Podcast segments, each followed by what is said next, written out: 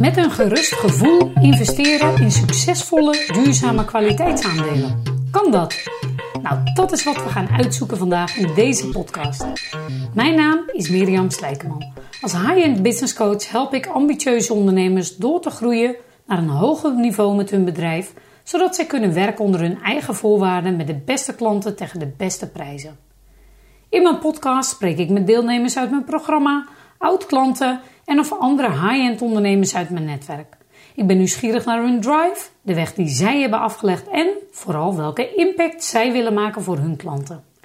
En vandaag deze podcast ga ik in gesprek met de expert op het gebied van duurzaam beleggen, Loege Schilder van DBAC.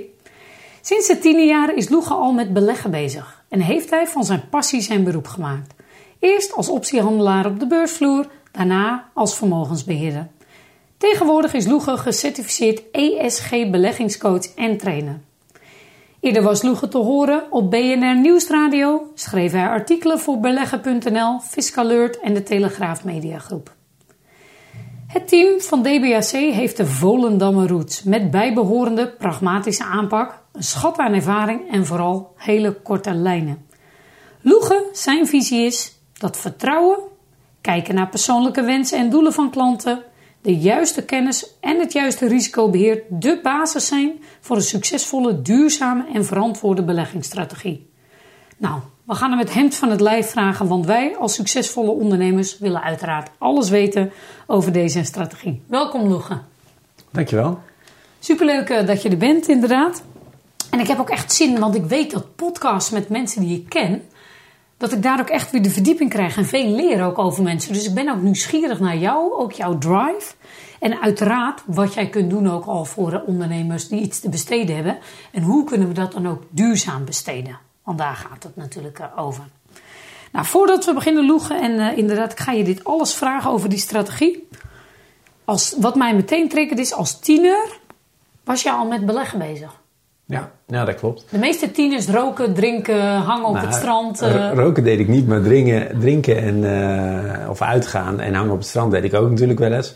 Eh, maar eh, mijn, mijn ouders begonnen met beleggen. En eh, die hadden totaal geen, eh, geen achtergrond. En, eh, maar goed, eh, destijds begon de rente begon te zakken. Dus in Welk die- jaartal hebben we dan een beetje het over, over? halverwege begin jaren 90. Ah ja. Dus begin jaren 90. Eh, eind jaren 80 stond de rente hoog, misschien wel boven de 10%. En die rente die begon een beetje te dalen. En andere mensen die hadden rendement met beleggen gehaald. Dus mijn ouders die wilden dat ook.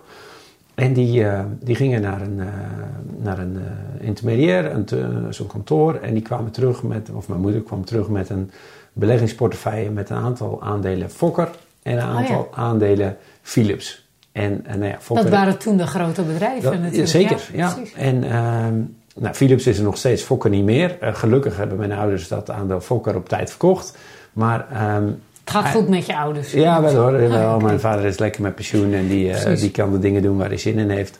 Ehm, maar die, eh, ja, zij wisten eigenlijk ook niet goed hoe dat nou ging. Dus, dus mijn moeder die, die nam mij eigenlijk een beetje mee in die ontdekkingsreis van hoe werkt dat dan met beleggen? Welke aandelen zijn interessant, welke niet? Waar zou je dan op moeten letten? Welke informatie? En destijds was het nog op teletext kijken met 20 minuten vertraging. Ja. Eh, transacties waren nog hartstikke duur.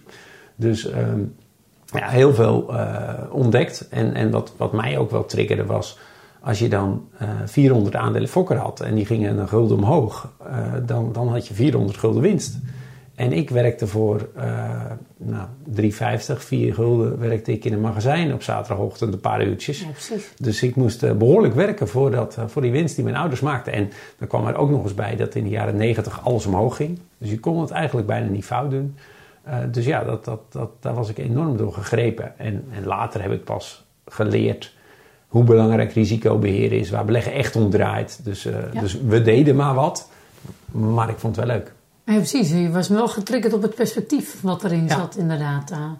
En, want eh, wanneer ben je voor het eerst zelf ook gaan beleggen? En hoe ging, want ik Ja, bedoel, de- dan, hoeveel vrij- leg je dan in, zeg maar? Wat, eh, Nou, de- de- vrij snel ben ik begonnen met beleggen. Ehm, en, en in eerste instantie ging dat natuurlijk met hele kleine bedragen. Dus eh, wat, ik, wat ik dan verdiend had in de zomervakantie, daar kon ik dan wat mee doen. En, tot ik op een gegeven moment,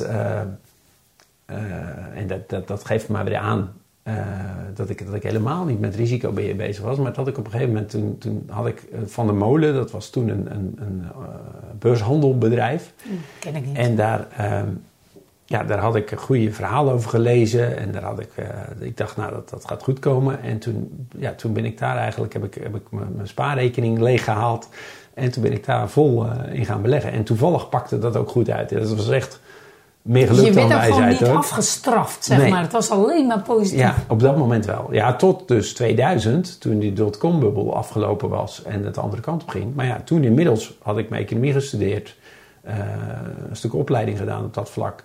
En was ik dus professioneel uh, bezig. En, en ja, dus een beetje geluk dat ik eerst dat het gewoon alles wat je deed ging goed. En, ja. en toen ik wist, toen ik wat meer wist over hoe het nou echt in elkaar zat, ja, toen, toen ging het minder. Maar ja, toen wist ik dus beter hoe daarmee om te gaan. Dus ja, dan, precies. dat- Toen had je het ook geleerd. En had je dan ook echt, eh, even leuk om te weten, maar had je dan ook echt gewoon veel meer te besteden dan je andere vrienden? Eh, ja, maar dat kwam misschien ook wel eh, omdat, ik, omdat ik ook gewoon heel veel werkte. Ja, Dus oké, ik had, precies. eh, dat had niet zoveel met het beleggen te maken. Nee. Zij zagen niet wat gingen. Ik kan me zo voorstellen dat het, zeker als het goed gaat, weet je, dat het ook zo aanstekelijk is of zo. Maar ben ik gewoon even nieuwsgierig naar hoor. Gingen vrienden van jou dan ook beleggen? Of dat Maar niet? per se. Die Nee, hadden ook niet altijd. Ja, nou, we hadden wel, we hadden wel een, met een groep hadden we een beleggingsclubje, een beleggingsstudieclub. Dus wat dat betreft waren er wel, nou, het speelde wel. Hè. En, die, Ja. en die tijd was, was ook, eh, was op, op een gegeven moment ging iedereen beleggen. Eh, eigenlijk een beetje op te laat. Hè. Dus die hebben dan, eh, Oh ja. die hadden de goede laatste jaren, mee- ja, het laatste staartje, zoals dat eigenlijk altijd gaat. Als bitcoin. Mensen zijn geneigd om hoog in te stappen en dan laag weer uit te stappen. Maar ja, ja dus da- daar, daar komt mijn, eh, mijn, mijn eh, passie vandaan. Nou, je zegt van je passie heb je ook echt je beroep gemaakt, want je bent ook echt gaan studeren. Ja. Hè? Dat- is natuurlijk ook bewust. Om Ja. die redenen, echt eh, economie heb je gestudeerd. En hoe ging dat verder? Want jouw eerste, toen ging je er wat mee doen. Waar ben je toen gaan werken? Of hoe is dat? eh? Nou, in, in eerste instantie dus op de, op de beursvloer. Oh. Ehm, eh, en, en, maar ja, Was dat leuk? Is het niet heel Nou, hectisch? Dat was, dat was best hectisch, maar het, eigenlijk was het voornaamste punt was, eh, of wat het voor mij dan bepalend was, was die, die beursvloer ging weg. En het werd schermenhandel. En schermenhandel vraagt andere eh, disciplines. Dus bij, op die beursvloer was het wie roept het snelst en wie roept het hardst. En ehm, er was altijd wel een redelijke marge, dus al die beurshandelaren die konden goed hun brood verdienen. Maar ook misschien wel een beetje ten koste van de particulier die die marge moest betalen. En toen het schermenhandel werd, ja, toen kon je dus, dus op die vloer, als die verschillende handelaren bij elkaar staan en iemand drukt de marge, dan krijgt hij een, eh, een beuk. En dan zeggen ze, joh, eh, je verpest de markt. Eh, zorg, laten we zorgen dat de marge hoog blijft. Nou, dat had, had, hadden de beurzen natuurlijk ook wel begrepen. Dus die gingen naar schermhandel, want dat was efficiënter. En dan werd het product voor de particulier werd beter. Want dan, de marges werden kleiner. Want als je op het scherm zit en iemand in Tokio die zegt... eh, het hoeft voor mij geen 30%, of 30 cent te zijn, maar ik doe het ook voor 25. En ergens iemand in Los Angeles die zegt ik doe het wel voor 20. En dan staat een computer in Londen die doet het wel voor 15. Ja, dan weet jij niet wie dat is. Ja. Dus die marges gingen omlaag. En toen had ik wel het idee van, nou, dit, dit, dit is hem niet helemaal. Eh, en toen ben ik in het vermogensbeheer terechtgekomen. En nou ja, voor mij was daar eh, inhoudelijk vond ik het leuker om bezig te zijn met welke bedrijven zijn nou de goede bedrijven. En, eh, en daar, daar kom ik ook later pas achter, maar de, de communicatie met de, met de klant. Eh, dus, dus Veel directer veel Ja. meer impact. Ja. En- Want even voor de mensen die luisteren, Log, hè, voordat we zo hier ingaan inderdaad. Nou, vermogensbeheer, het woord zegt het eigenlijk al, maar wat doe je precies? Wie help je precies waarmee eventjes? nou ja, mensen die geld hebben Precies. en die daar meer rendement op willen maken, eh, bereid zijn om risico te nemen. Want zonder risico geen rendement. Maar eigenlijk op de lange termijn middelen die risico's wel uit. Eh, als er ergens oorlog uitbreekt en de beurs gaat omlaag, dan op de lange termijn trekt dat wel weer recht. Dus je, wat je eigenlijk doet, is je investeert in bedrijven eh, die voor jou als aandeelhouder geld verdienen. Zo simpel is het eigenlijk. En ja, soms gaat het minder goed met een bedrijf, soms gaat het beter. Maar als je spreidt over verschillende sectoren, over verschillende regio's, dan, dan middelen die risico's wel uit. En nou, de historie laat dan zien dat aandelen gemiddeld zo'n 7 tot 8 procent per jaar genereren voor, de, voor hun aandeelhouders. Mooi inderdaad. En want u zegt mensen met geld inderdaad. Ik, ik heb twee vragen aan wie hebben we dan over? Hè? Want ik weet dat je bijvoorbeeld ook mensen die hun bedrijf verkopen of zo. En opeens een klap geld hebben. Maar waar kunnen we aan denken? Nou ja, Gewoon succesvolle ondernemers natuurlijk, die hun geld ook voor hun willen laten werken. Daarom is het denk ik ook zeker interessant om hier een podcast over te hebben voor high-end ondernemers. Ja, nee, je, hebt eigenlijk, we hebben, je hebt eigenlijk twee groepen mensen.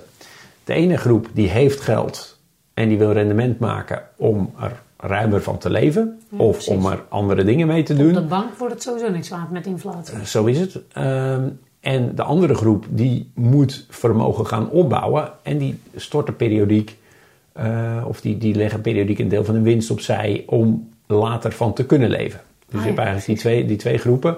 Eh, nou, de eerste groep is natuurlijk op zich het meest interessant, want daar is al veel geld. Ja. Ja, voor die tweede groep is het eigenlijk belangrijker. Ja, Want ja, precies, omdat ze het nog die hebben het nodig. Ja. Ja, dus het is een beetje van twee kanten. Maar eh, ja, de meeste impact eh, kunnen we natuurlijk maken als het vermogen groter is. En zit er ook, want dat is dan ook, hè, hoor mensen meteen ook even denken, deze podcast, joh, vanaf welk bedrag, waar hebben we het dan over? Wat is een beetje het insteekniveau, dat je een beetje echt hier ook, eh, dat het een beetje echt gaat renderen voor je, of dat je er ook echt het verschil mee kunt maken voor jezelf? Ja, dat, dat ligt eraan wat je, wat, je, wat je doelstelling is. Hè? Dus als je, kijk, als je 20 jaar, eh 10.000 euro per jaar of 15.000 euro per jaar en, en je start nog eens een keer met, met 25 of 50.000 euro. Nou ja, dat, dat kan ook een prima vermogen opleveren. Maar goed, eh, wij hebben twee beleggingsfondsen en die hebben op dit moment een minimale instap van 100.000 euro. Dus dat is een beetje de. Ja, precies. Op dat niveau opereren we ook. Hè? Dus, Ja. inderdaad. dus dan is het inderdaad ook voor mensen die gewoon overal gewoon heel goed verdienen en denken ik wil dat renderen. Of inderdaad, je hebt veel ondernemers die hun bedrijf ook verkopen waar opeens geld vrijkomt of eh, andere zaken. Ja, nee, en die, en die eh, ja, weet je, die, die zitten dan, ze, om, om even een voorbeeldje uit het verleden. Ehm, ik, had een, ik had een klant en die had een groot bedrijf gerund. En als er iets in dat bedrijf aan de hand was, dan wist hij eigenlijk precies waar hij moest zijn. Als de, er zaten een paar dingen. Hij keek naar het saldo op de rekening. Hij keek naar hoeveel uitgaande pakketjes er stonden. En eh, hij keek of de mensen eh, druk bezig waren. En als dat goed was, dan, als dat allemaal eh, in orde was, dan, dan was hij, had hij rust. Maar als het saldo op de rekening, ja, dan wist, als dat minder was, dan wist hij bijvoorbeeld, ja, misschien zijn de rekeningen niet betaald. Of, dus hij wist eigenlijk precies waar hij dan moest ingrijpen om dat weer, om die, om die eh, rijdende trein aan de gang te houden. Ja. En toen had hij zijn bedrijf verkocht en hij had echt miljoenen. Die gaat dat in zijn leven niet meer opmaken. Ja, maar als dan de beurs 10% zakt, omdat er ergens wat, om, nou ja, omdat er eh, 9-11, de vliegtuig in Ja. het WC of Events. eh, events. Ja, dan, dan was hij zomaar eh, een paar honderdduizend euro kwijt. En hij had eigenlijk geen idee of dat, wat hij moest doen om te zorgen dat dat risicobeheers was. En ehm, ja, eh, en uiteindelijk kun je dan ook dus de verkeerde keuzes maken. Dan kun je dus in, in, uit onzekerheid eh, gaan verkopen op het moment dat, dat we vlak bij de bodem zitten. Terwijl je dan misschien, als je, als je er vanaf een afstandje naar kijkt, ja, als die koersen hard gezakt zijn en die bedrijven maken nog steeds hetzelfde, ja. dan zou je juist moeten instappen. Ja. Dus het, het begeleiden van mensen om dat soort kostbare fouten te voorkomen, ja. dat, dat, daar kunnen we heel veel waarde toevoegen. En dus voor die, voor die ondernemers die dus een bedrijf verkocht hebben, ja, eh, die, die moeten wat met dat geld. Maar hoe dan precies? En, en Ja. ja, dat, eh, dat is vaak een vraagstuk. Nou, en dan komen ze bij jou, Loege. hè? Mooi verwoord ook inderdaad. En hoe gaan we dan aan het werk? Want e- even, ik denk dat er ook veel ondernemers zijn die echt inderdaad ook wel weten en dat beleggen interessant zijn, maar het ook wel spannend vinden. Ik weet niet, heb je dat niet? Dat, dat, mensen Ja, dat natuurlijk. ook, ja, precies. Hè? Dus ik kan het toch, het is altijd mensen zien, als ik denk aan een beursvloer, zie ik inderdaad een hoop wapperende dingetjes Ja. met mensen die elkaar hoekend eh, nog net niet eh, voor het. eh, nou ja, dat idee, zeg maar. En beleggen is gewoon spannend, want inderdaad, je geld kan ook opeens weg zijn. Terwijl dat is natuurlijk niet zo als je daar gewoon een goede strategie op bouwt. Ja, dus, maar eigenlijk, dus wat jij nu st- schetst, dat is een beetje het beeld. Precies. En eigenlijk is het dat het helemaal niet. Nou, neem Eh, ons mee. ja, wat, nou, wat is dan het nou beeld inderdaad? En hoe, als ik nou zo'n ondernemer ben die geld heb, hè, of, eh, en daar echt iets mee wil, hoe gaan we dan aan het werk? Maar schets iets in Ja, beeld. nee, dus, dus eh, om het beeld even om te draaien. Dus wat, wat ik net zei was... je, bent, je wordt aandeelhouder van een bedrijf. En dat bedrijf doet allerlei dingen om geld te verdienen. En over het algemeen hebben die bedrijven een uniek punt. eh, trouwe klanten, een bepaalde technologie die zij hebben, bepaalde schaalvoordelen. Waarmee ze geld kunnen verdienen voor hun aandeelhouders. En als je even, nou ja, misschien is Nationale Nederlanden Ja. groep vandaag een aardig voorbeeld. Dat is eh, best behoorlijk gedaald de afgelopen periode, omdat er een, een rechtelijke uitspraak kwam dat ze mm, wellicht nog meer moeten gaan eh, compenseren in de Woekerpolis-affaire. Maar dat bedrijf maakt een behoorlijke winst eh, per aandeel per jaar. Dus misschien wel, eh, ik heb het even niet exact, maar volgens mij rond de, tussen de 15 en de 20 procent rendement op aandeel maken ze. Ja. Dus dat bedrijf doet dingen, die heeft klanten, die heeft polis uitstaan, die verzekert allerlei dingen, waardoor zij 10, 15 tot 20 procent rendement maken voor hun aandeelhouder. En vervolgens, als er dan, als dan een, nu dat, dat conflict tussen Israël en Hamas escaleert, dan gaat de hele beurs omlaag en ook Nationale Nederlanden. Ja. Terwijl zij daar helemaal geen last van hebben, hoogstwaarschijnlijk. Ja. Dus, ehm, dus wat je, denk ik, even, de, de stap die we terug moeten zetten is, zeker voor die ex-ondernemers, we gaan, we zaten, we hadden ons geld zitten in één bedrijf en we gaan nu ons geld zetten in een hele groep van bedrijven die allemaal een USP hebben waarmee ze geld verdienen voor hun aandeelhouder. En, dan, en dan spreid je daarmee eigenlijk je risico Ja, naar meerdere bedrijven. En nou, dan kun je, zou je natuurlijk kunnen zeggen, ja, maar toen was het mijn eigen bedrijf, toen had ik zelf de grip. Ja, in die beursgenoteerde bedrijven. Hier hoef je er ook niks voor te doen, alleen te investeren. Eh, Klopt. En, en in die beursgenoteerde bedrijven zitten echt goede managers, hè? Want die worden, die, die, die Apple, die kan uit iedereen ter wereld zoeken naar de allerbeste manager. Ja. Ja, er is echt geen koekenbakker. Je noemt een aantal bedrijven, hè, want dat is ook een mooie vraag. Nogmaals, ik wil straks terug naar die strategie, hoor, dat willen we ook weten. Maar even, hoe kiezen we de bedrijven waar we in gaan investeren? Want jij zegt, hè, aan risicobeheer, het wordt wel overwogen, echt afgewogen. Wat zijn de criteria? Op basis van waarin bepalen jullie of dat interessant is of niet? Om, eh, Nou, waar, wij in geloven, dus ten eerste, eh, nou ja, ons bedrijf het DBSC, Duurzaam Beleggen eh, Academie Aandelenclub. Dus die A en die C die zijn een beetje uitwisselbaar voor verschillende producten, maar Ja. het gaat in ieder geval over duurzaam. En Mhm. duurzaam, dat is meer dan milieu en klimaat, dat gaat meer over verantwoord. Dus bedrijven moeten verantwoord omgaan met de leefomgeving, met het milieu, met het klimaat, maar ook verantwoord omgaan in sociale zin.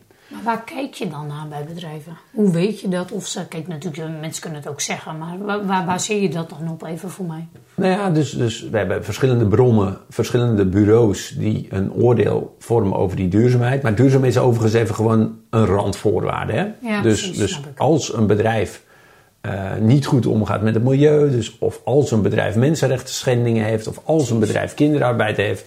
Goed, en, en sommige dingen zijn verboden, maar ge- gebeuren dan eh, toch nog. Ja. Eh, dat moet je gewoon eigenlijk niet willen. Want de beste bedrijven, eh, die, zijn, die verdienen geld. Die hebben een technologie of een patent of een klantentrouw of een Ja. merkbeleving. Die hebben dat helemaal niet nodig om kinderarbeid te doen. Dus die verdienen geld genoeg op hun USP. Dat ze ook netjes met het milieu kunnen omgaan. En, en dat het misschien wel in deze periode van personeelstekorten belangrijker is om je personeel tevreden te houden en, Ja. en bij je te houden, dan om eh, ja, die laatste 5% arbeidskosten eruit te persen. dus, dus ik denk, wij denken dat bedrijven in ieder geval verantwoord moeten omgaan met leefomgeving en sociaal en qua goed ondernemingsbestuur moeten opereren. Dus dat is eigenlijk een soort randvoorwaarde.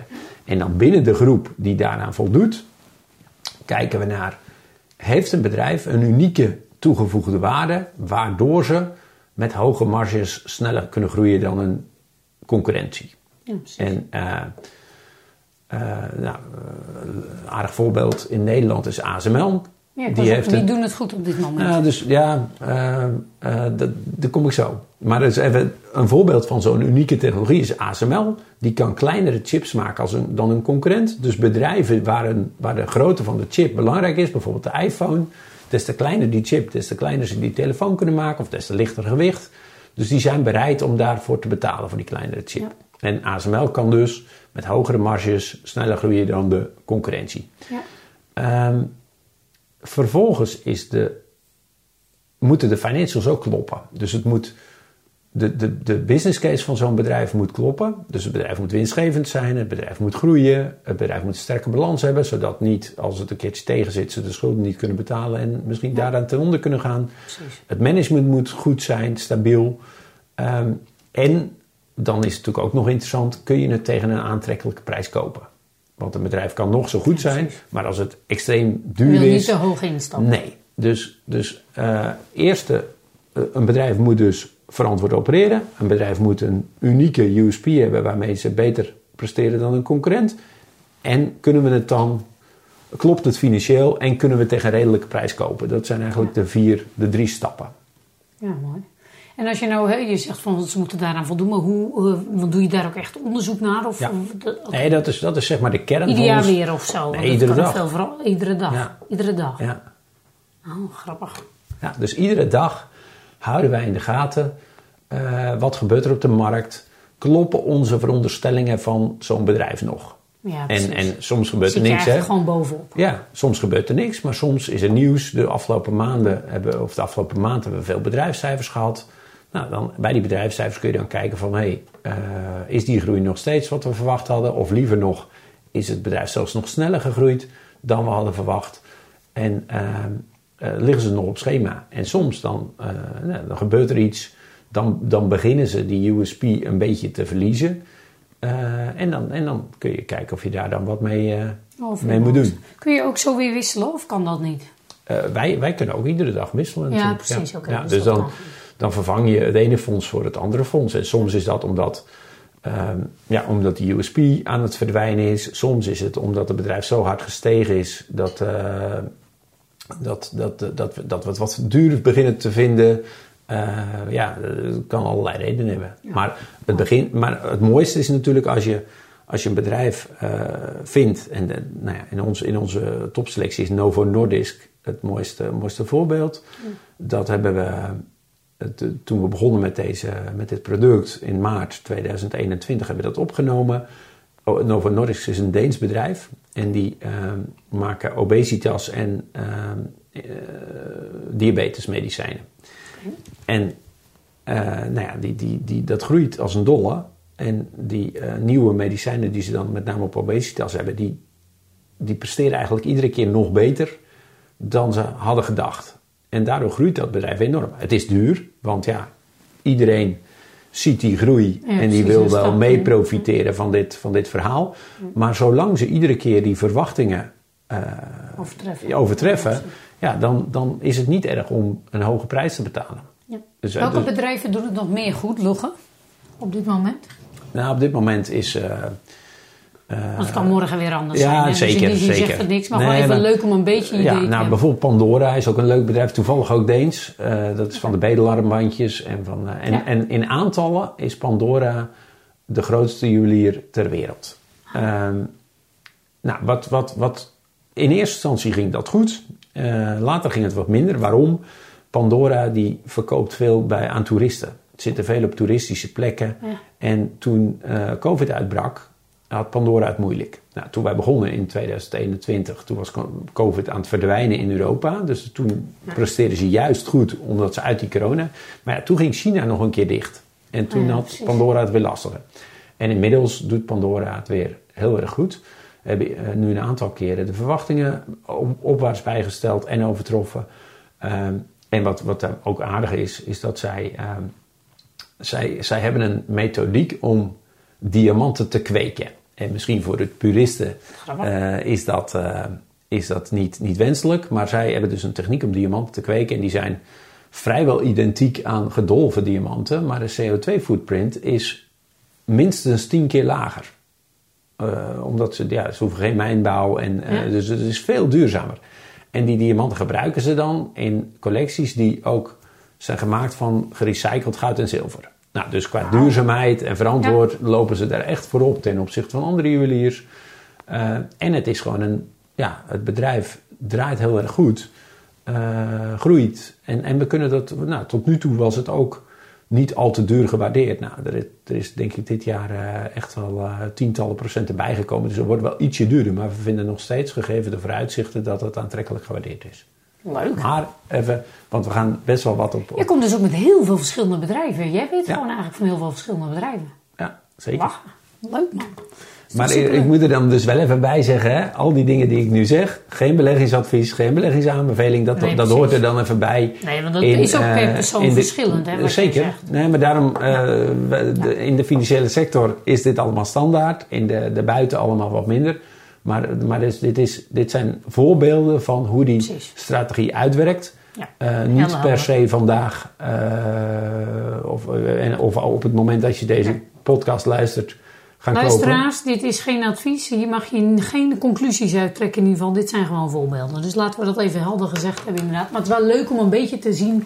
wat is er afgelopen jaar in deze markt gebeurd. Hè? En wat, eh, wat zien we dan? En net wat ik zeg, morgen kan het weer anders zijn. Dus je, hè, je moet daar ook gewoon met iemand die ook echt expert is op dat stuk. Ik heb geld. Ik heb mijn bedrijf verkocht. Precies, of ik heb geld, om welke reden dan ook. Dan zeg ik, Loegen, interessant. Ik wil er iets mee. Ik vind het ook een beetje spannend. Ik ken die wereld niet zo goed. Maar ik snap wel dat als mijn geld op de bank blijft, dat er daar niet zoveel gaat doen. Dus ik wil beleggen en ik wil het ook duurzaam. Ja. Hè, want je hebt het ook over goede risicobeheersing. Zeker. Juist, precies dat stuk. Inderdaad. Hoe gaan we dan aan het werk? Waar gaan we, hoe, wel- welk, hoe werkt die strategie? Hoe gaan we dat neerzetten? Nou, je hebt eigenlijk, je hebt eigenlijk twee stappen. Oké, Eh, neem twee, twee verschillende producten. Dus het ene product is een jaarprogramma. En in dat jaarprogramma ga ik jou, als je, als je die behoefte hebt, hè? dus als Mhm. je die behoefte hebt, in dat jaarprogramma ga ik je uitleggen wat bepaalt nou de ontwikkeling op de beurs? Wat is rendementrisico? Eh welke Zodat strategie. je gewoon ook echt meer snapt wat je... Ja, en zo de, wa- want meer kennis geeft meer vertrouwen en meer vertrouwen geeft verstandiger beslissingen. Precies. Ja. En eh, dat wil niet zeggen dat je mijn werk moet kunnen doen, maar het, moet wel, het geeft wel aan dat je weet wat je aan het doen bent en ook dat je kunt beoordelen of ik mijn werk goed doe. Nou, je kunt strategisch meebeslissen. En als het over zoveel geld gaat, is het toch handig dat je er zelf ook iets van Zeker, weet. ja. Hè, Ik zou het dan ook niet zelf willen doen, want ik ga niet dagelijks erbovenop zitten. Nee. Heb ik ook geen tijd, vind ik ook niet leuk. Maar ik wil wel weten waar het over gaat, inderdaad. Je wil wel controle hebben op de grote lijnen. Precies. Hè, dus dus dat, dat is denk ik, tenminste, Zeker, dat zou ik als willen. het 100.000 plus, hè, eigenlijk op Ja. dat niveau. Nou ja, of misschien wel een miljoen plus. Precies, hè? Dan wil je controle. Dus als, jou, als jouw inkomen de aankomende 20 jaar afhangt van hoe jij je geld investeert, dan zou ik controle willen hebben op de grote lijn. En dus, dus dat jaarprogramma, dat is eigenlijk. En, en dan hebben we een aantal theoretische stukken van beleggingsinhoud, maar ook een stukje belasting en een stukje erf, estate planning. En eh, periodiek ook even toetsen van dit is er in de markt gebeurd, dit was de theorie. Nou, hoe matcht dat nou met elkaar? Hoe kunnen we dat nou interpreteren? Dus dat is het jaarprogramma.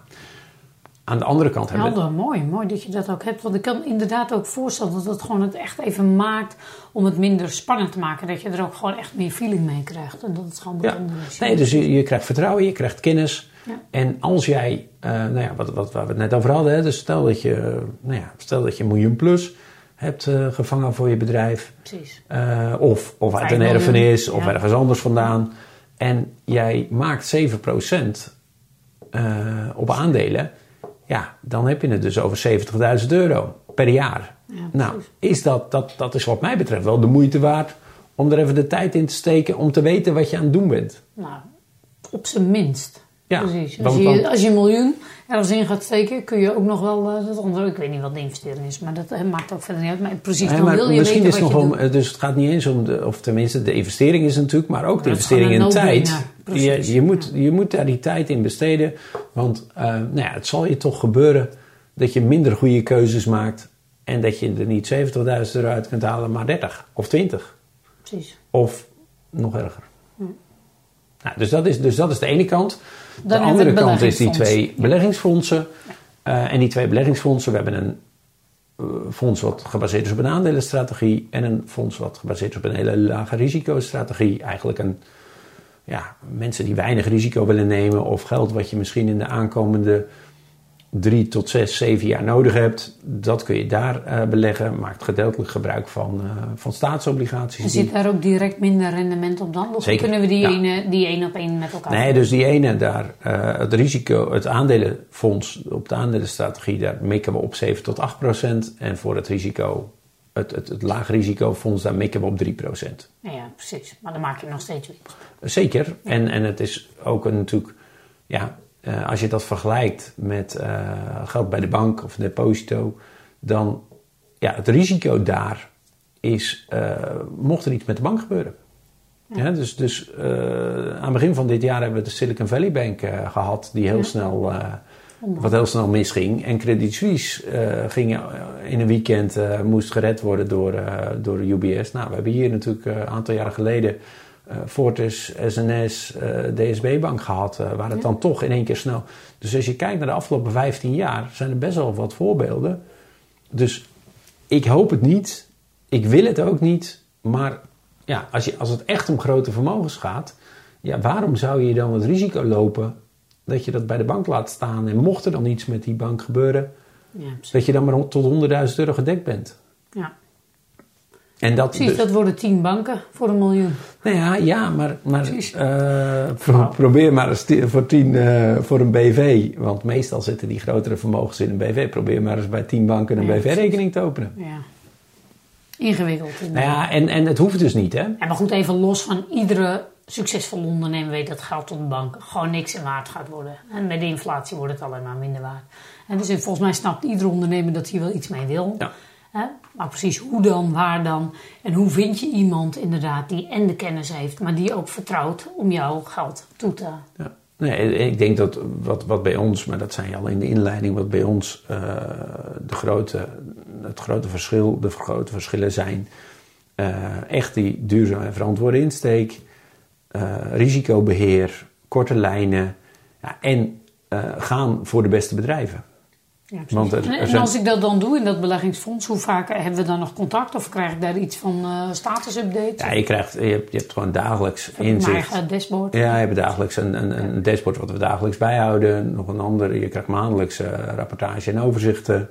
Um, en, en zo vaak contact uh, als je wil. Ja, maar goed, de meesten die, die dat uitbesteden, die, hoeven daar, die willen dat, die willen contact hebben als ze het nodig hebben. Ja, precies. En Verder wil je er ook van Als het goed gaat, hoor je, ze, hoor je ze soms een jaar niet. en als het niet goed gaat, kun je soms iemand drie keer in de maand spreken. Ja. En, en dat snap ik. Nou ja, precies. Dan.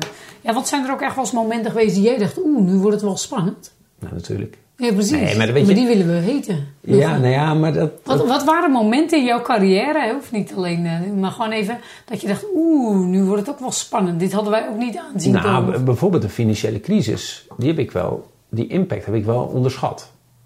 Dus... Uh, en waar zag je dan direct ook de gevolgen of wat... wat uh... Nou ja, dat, dat toen Lehman Brothers dus dan uiteindelijk failliet. Dus, je, dus het, meestal sluimert zo'n crisis wel, ja. hè. Dus... dus um, in juli 2007 volgens mij bereikte de beurs een hoogtepunt. En stap voor stap begonnen er met die hypotheken, met die rommelhypotheken problemen te komen. Met beleggingsfondsen in die rommelhypotheken begonnen problemen te komen. En uh, uiteindelijk ging Lehman Brothers failliet. En uh, ja, toen, toen vertrouwde geen enkele bank elkaar meer. En toen, gingen, toen moesten alle Nederlandse banken, eigenlijk internationaal vrijwel alle banken moesten aan het... Uh, moesten hulp van de centrale banken van ja. de overheid krijgen. En dat, ja, dan stopt de kredietverlening en dan kunnen bedrijven niet meer investeren. En ja, waar dat dan vast. eindigt, ja. dat, dat, dat is heel lastig in te schatten. En dat heb ik ook, dat ging veel verder dan ik had verwacht. Nou, corona ja. was uh, natuurlijk uh, onlangs, uh, ja, en uiteindelijk bij, bij, corona heb ik wel altijd vertrouwen gehouden ehm, dat, het, dat het weer goed zou komen. Maar je weet het op dat moment natuurlijk niet. Dus je hebt wel vertrouwen, maar ja, uh, wat nou als dit zo heftig wordt dat, uh, dat een derde van de wereldbevolking uitsterft? Of dat we ja, nog uh, twee jaar met z'n allen dicht moeten? Of, nou, gelukkig was dat het allemaal niet. En gelukkig zijn we altijd weerbaar geweest. Maar ja, dat zijn wel momenten dat je denkt bij jezelf, ja...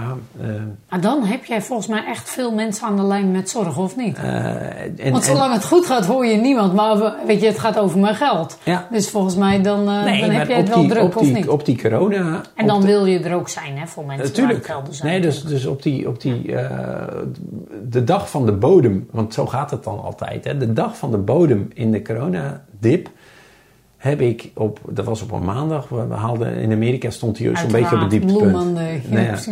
Ehm, maar toen heb ik tot, tot, tot kwart voor twaalf s'avonds mensen teruggebeld die mij belden en voicemails inspraken. En ja, en dan, dan En wat zijn de vragen dan van mensen op Ja. dat moment? Even los van de zorg, eh, van joh, het Nou gaat ja, gaat dit, moet, ik, eh, moet ik nu niet eh, toch maar uitstappen?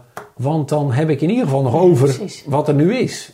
Dus mensen gaan dan iedere keer terug naar, ja, straks is alles weg. Ja. En nou, dan, dan ga je terug naar, ja, maar je belegt in bedrijven. Ja, maar die bedrijven heeft, eh, nou, hebben bedrijven nou. Precies. En, en niemand kan op dat moment zeggen wat de impact is hè, van die Ja. van die, van die lockdowns. Van eh, ja, eh, hoe gaat dat dan als reisbureaus failliet gaan? Hoe Ja, gaat dat dan als horeca failliet gaat? Wat is daarvan de impact op de financiële sector? Dus dat, Ja. Dat is op dat moment heel lastig. En, en dan, ja, dan, dan, dan baseer je je op informatie die op dat moment beschikbaar komt, beschikbaar is. En, ja, en, hier- en ook gewoon het vertrouwen van, ja, eh, wat is er in het verleden gebeurd? Eh, dus bijvoorbeeld bij die corona was het zo dat er in 20 dagen tijd 30% van de beurs afging.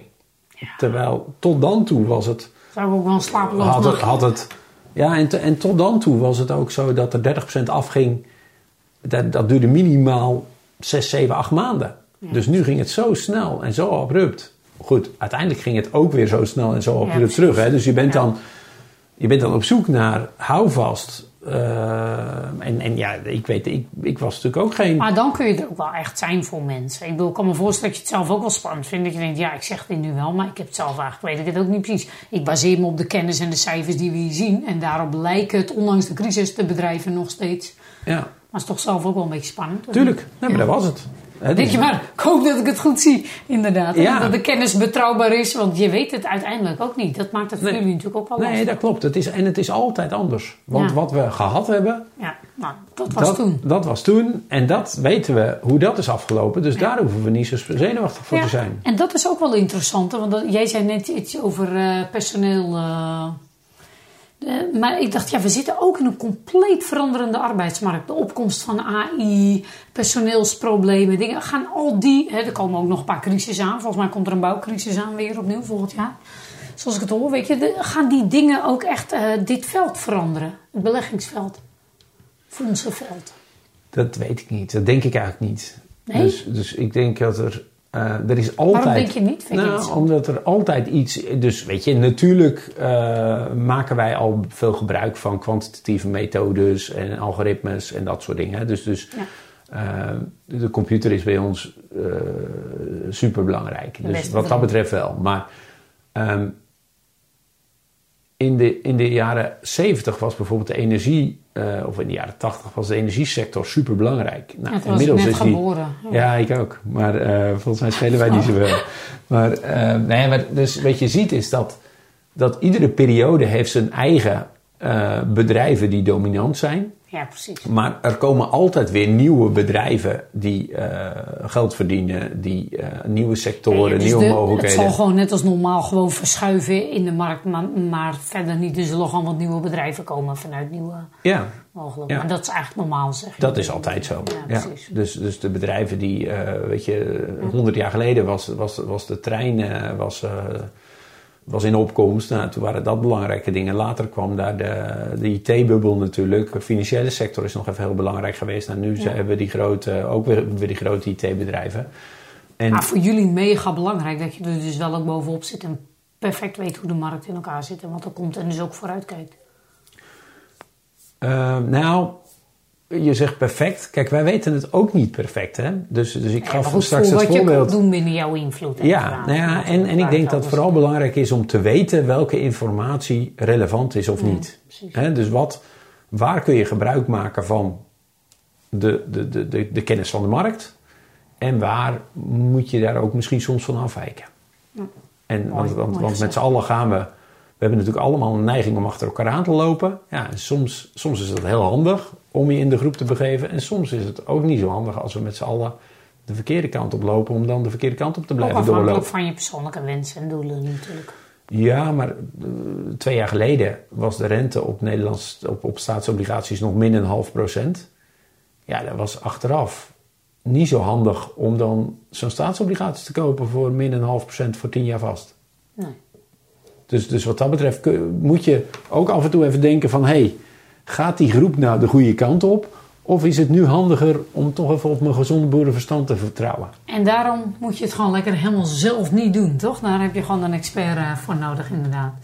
Mooi, Loege. Helder. Heel helder uitgelegd, inderdaad. Ik ben- er zelf toch ook wel weer eh, iets, eh, iets meer kennis, inderdaad. En vooral ook wat dat ook niet is. Want dat is denk ik ook. Ik denk dat er nog heel veel onbekend is. Dus ook mooi dat je echt een programma hebt waar je mensen ook meeneemt. Zodat ze strategisch ook echt goed zelf mee kunnen denken.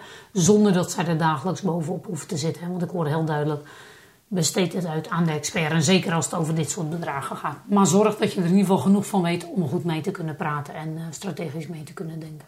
Ja. Mooi. Is er nog iets wat jij, want we gaan zo naar afronding. Iets wat je de luisteraars mee wil geven? Stel dat er mensen luisteren die inderdaad nu iets te besteden hebben, maar ook de stap nog niet kunnen maken of, of, wil- of eh, durven te maken, of misschien daar ook gewoon nog meer informatie over willen. Wat is voor hen handig om te doen? eh? Nou, ja, misschien, misschien twee dingen even, eh, twee dingen vooraf. Ehm, des te langer je de tijd hebt om rendement te maken, des te beter het is. Dus Want eigenlijk eerder instappen is zo snel mogelijk instappen. En, en, en, wat dat. is langer? Waar hebben we dan over? Wat is een goede periode? Ja. Dan kun je echt... eh, Eh, ik denk dat dat voor aandelen wel eh, minimaal vijf jaar, maar misschien nog wel liever tien jaar gewenst ja, is. Ehm, maar het, het gaat er eigenlijk vooral om: zet je geld aan het werk. En des te eerder je daarvoor kiest, des te langer dat geld de tijd heeft om te renderen. Dat is één ding. En, en dan liever met een klein bedrag starten, maar wel starten. Want dan kun je ook een beetje ervaring opdoen. Een beetje, eh, en, dan dat je wacht tot je eh, een groot bedrag hebt en dan in één keer de stap waagt. Want dat, die, die stap is dan misschien ook nog wel veel moeilijker omdat het om zo'n groot bedrag gaat. Ja. Dat is één. Eh, twee is duurzaam met, door te investeren in duurzame en verantwoorde bedrijven kun je natuurlijk een, een duurzame impact maken.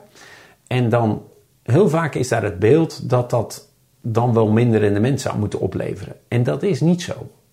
Dus met duurzaam beleggen, met duurzame bedrijven kun je een prima rendement maken. De laatste jaren is dat zelfs een beter rendement geweest en ook eh, over het algemeen wat minder risicovol. Dus ehm, ja, duurzaamheid, eh, duurzame investeringen en duurzame impact maken, dat, nou, dat levert gewoon een, een, een prima rendement op. En de afgelopen jaren was het beter dan niet duurzaam. Ehm, dus dat is ook wel een, iets wat ik wil meegeven. Joh, sta je nou niet eh, blind op eh, ja, dat duurzame, ik wil toch rendement maken, waarom zou ik dan duurzaam doen? Dat gaat prima samen. Mooi, mooi dat je dat misverstand ook nog even de wereld uit helpt, inderdaad, dat dat eh, niet is.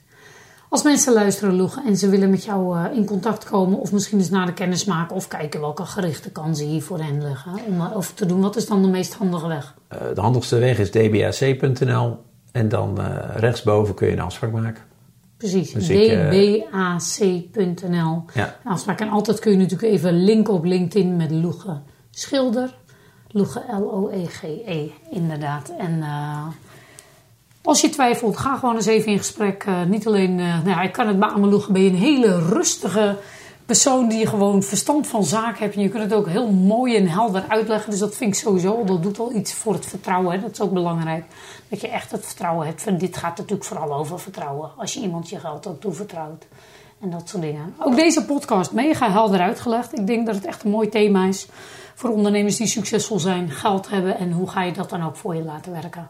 En hoe kun je dat dus ook duurzaam beleggen, want dat kan dus gewoon. Zeker. Als antwoord op de vraag waar we deze podcast mee hebben begonnen. Onwijs bedankt, dankjewel. Loege. Wij gaan hem maar afronden, lieve mensen. Eh, luister deze podcast gewoon nog eens lekker terug, rustig. En eh, stay tuned, want volgende keer hebben we gewoon weer een nieuwe podcast. En je weet het wat het wordt. Dat houden we nog even geheim. Tot de volgende keer. Música